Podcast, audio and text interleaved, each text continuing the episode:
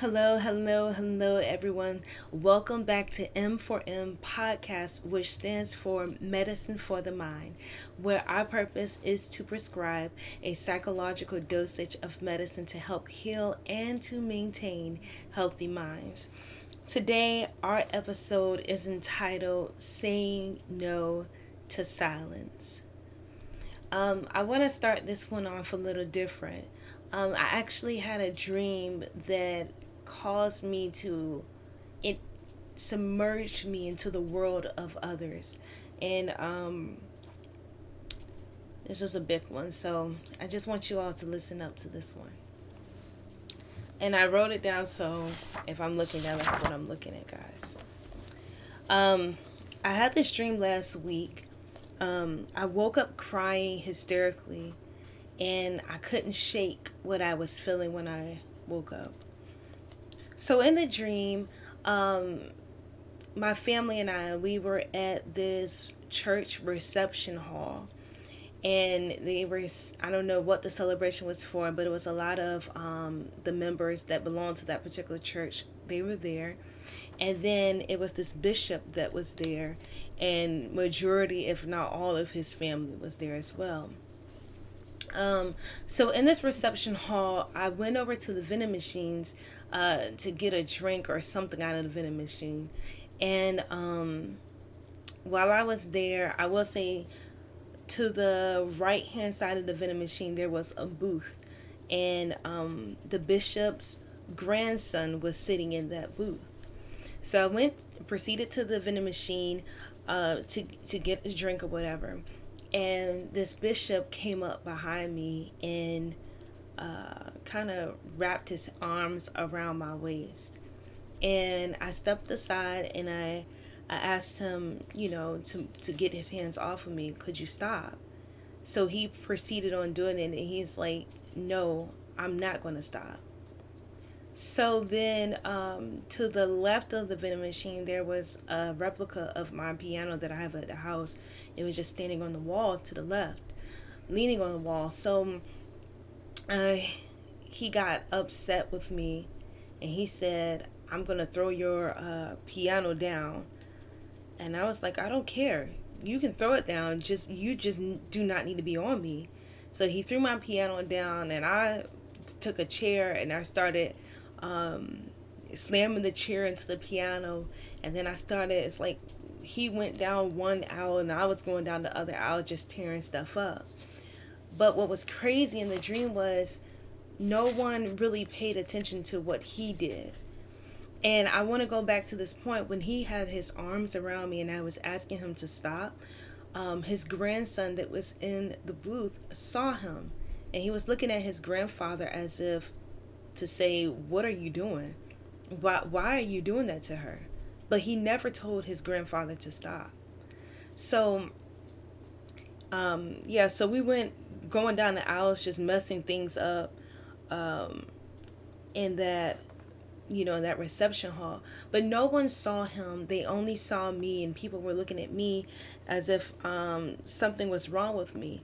And I started screaming, it's like, guys, he's sexually harassing me. He put his arms around me, and I told him to stop, and, and he wouldn't stop.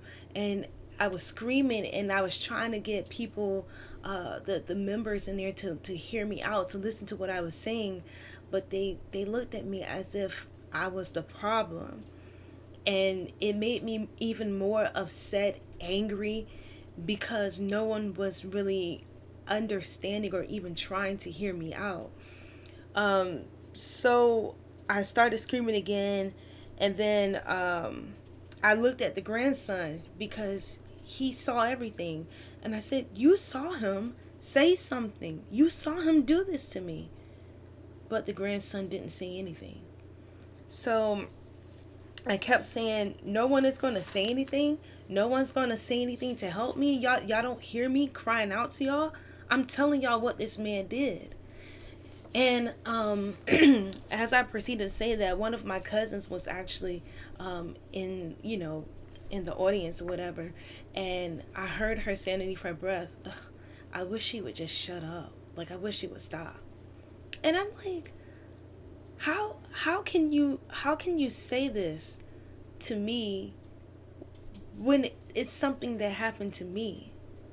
I was devastated at this point.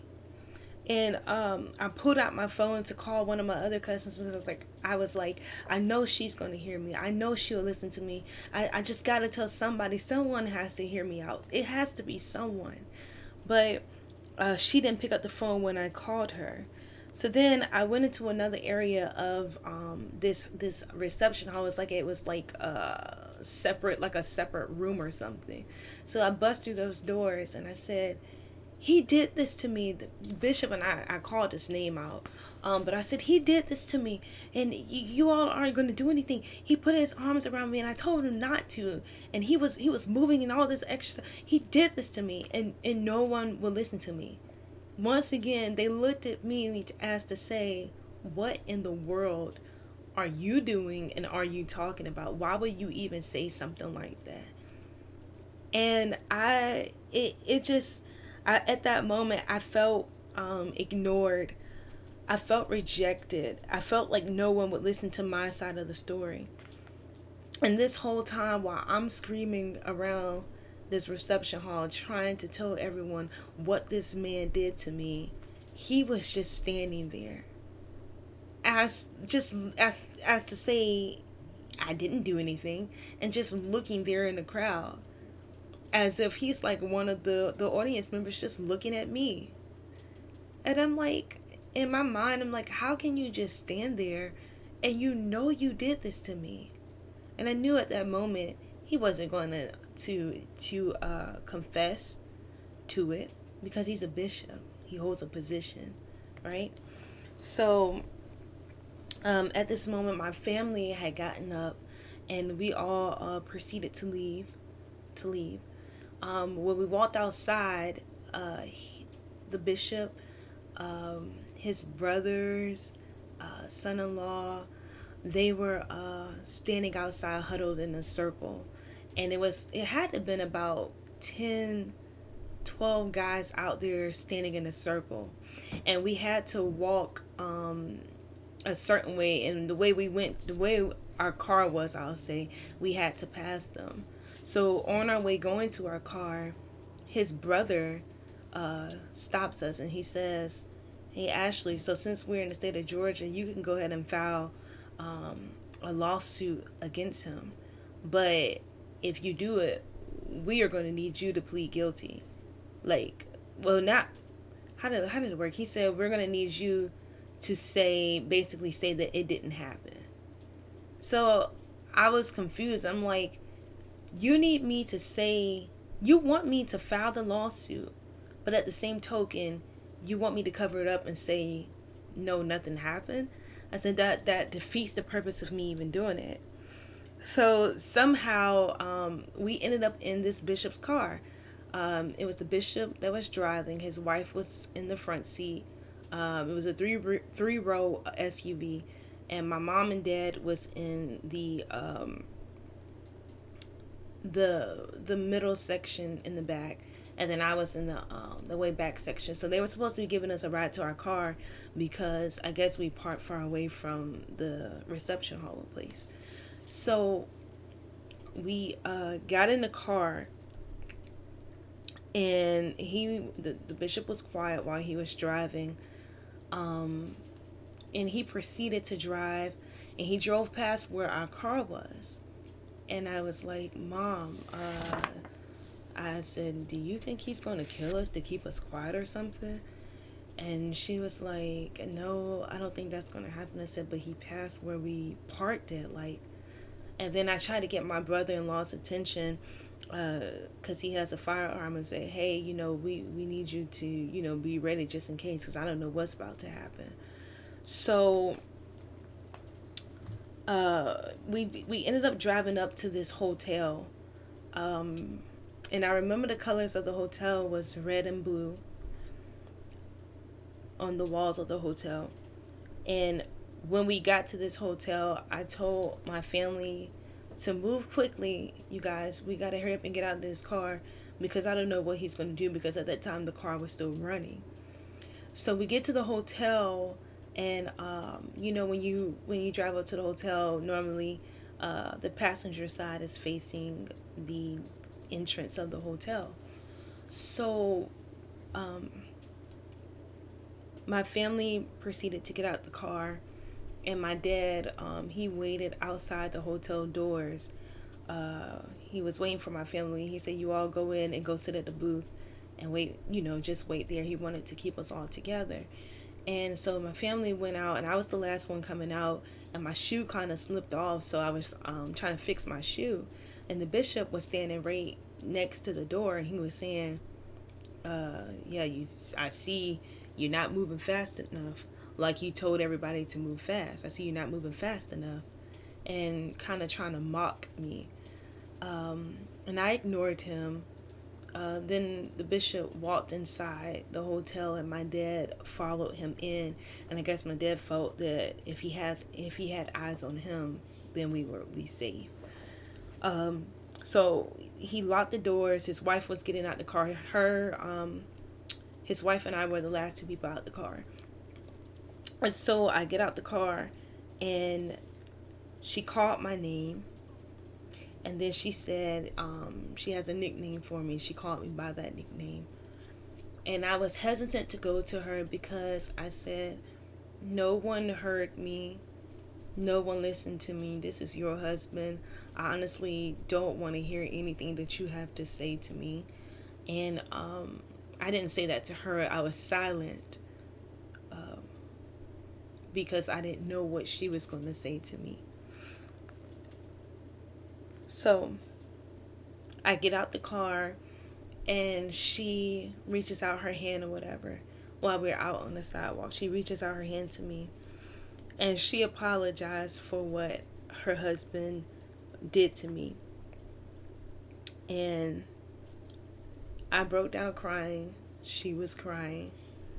And she had told me that she listened to my podcast, ironically and she said that God um, is using me.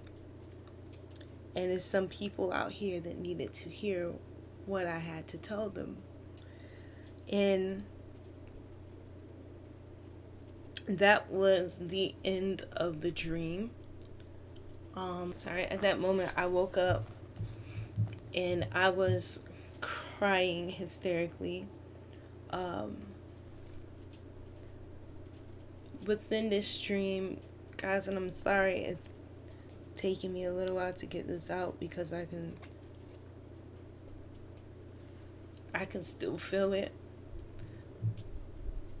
But within this dream, I felt the pain of a victim vicariously through my dream.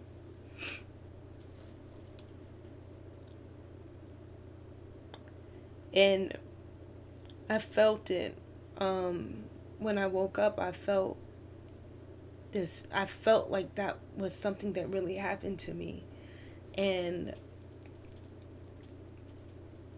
I still felt rejected. I felt alone. I felt shame. I felt humiliation.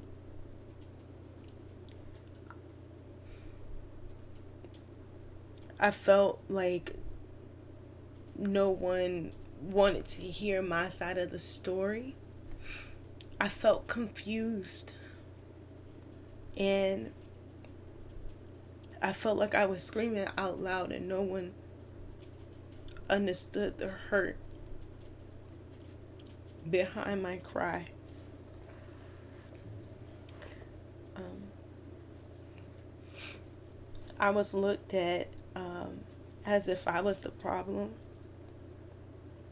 as if I was broken and disgusted. And I noticed that I had to cover up my hurt to protect someone else's pride. And hours went by, and I had to constantly tell myself that it's just a dream. It's just a dream. It's just a dream. And then I can I can remember going back to the dream how the wife of my predator how she apologized for what her husband did to me.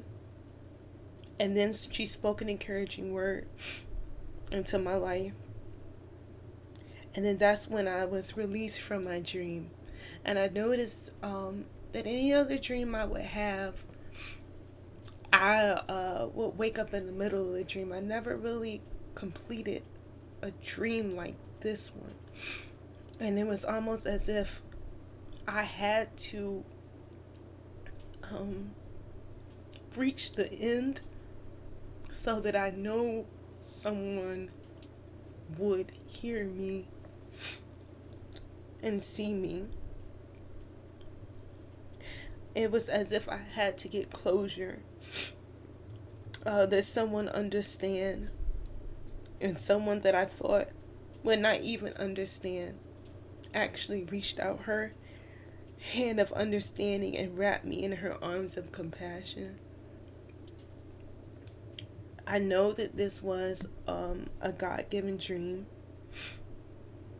And right now, I want to tell you all that I am um, speaking up and I'm standing up for every woman, man, boy, or girl who has ever been sexually assaulted, sexually harassed, um, experienced any physical, emotional, mental abuse by anyone. I'm telling you here that I am standing up for you and I am speaking out for you. Although I did not experience this in reality, but my dream pushed me as close as I could be to your hurt, to your pain. And I can tell you, I know I have a touch of what it feels like to be rejected, to not be understood, to not be heard. And so many times I notice that people they tend to go silent and go numb to their hurt. But I come to tell you that I'm here and that I feel your pain and that I understand. I understand how it feels to go silent because I was silent. Um, we went to the hotel in my dream, and when the wife of the predator of my predator wanted to talk to me, um, I was silent, and I didn't say anything because I didn't have anything left in me to say. But I want you to know that I am standing in the gap between your pain and your deliverance. I've already prayed for every individual in this world that has ever experienced any amount of pain such as this. And also, I want you all to know that there is a safety zone for you. You can speak up, and you are strong. You are definitely strong. And especially the ones that keep silent are the strongest ones because you wake up every day, you go through life knowing that that happened to you and you haven't said anything to anyone. That's strong. And I believe that you have the strength to speak up. And if it happened to you, go go seek out help. Pray. Go see a therapist, go see a psychologist. Do what you have to do to relieve release yourself from this pain. And I also notice with any type of hurt that people have caused, whether it be this situation or any other situation that you experience, I noticed that pain and hurt is still linked to unforgiveness. So if you haven't forgiven the person that has done something to you, um, that means that they, you are still carrying that pain and you're still carrying that hurt And I want you all to just pray this simple prayer. And it's so simple and small. It just says, God, help me to forgive those that have done wrong towards me. Allow me to see them as you see them. And not as the hurt that they caused me. I know it's going to take some time to forgive um, whoever has done anything to you that hurt you. And I know it's going to take some time to fully forgive them. But it's freedom waiting for you on the other side. It's peace waiting for you on the other side of forgiving that person. And there's strength waiting for you once you speak up. So today, I'm closing out, and I just want you all to say no to silence. There's power in your voice, there's strength, and you can do it. You can speak up. There are people here to listen to you. There is a safety net, net um, and you're not alone. There are so many victims around this world that are silent but you can speak up. And I'm praying that God gives you the strength to speak up against anything or anyone that has caused you hurt or pain. Any abuser that's out there, speak up against them. You have the strength. I hope you all have an amazing day. And thank you once again for tuning in to M4M Podcast. Love you guys.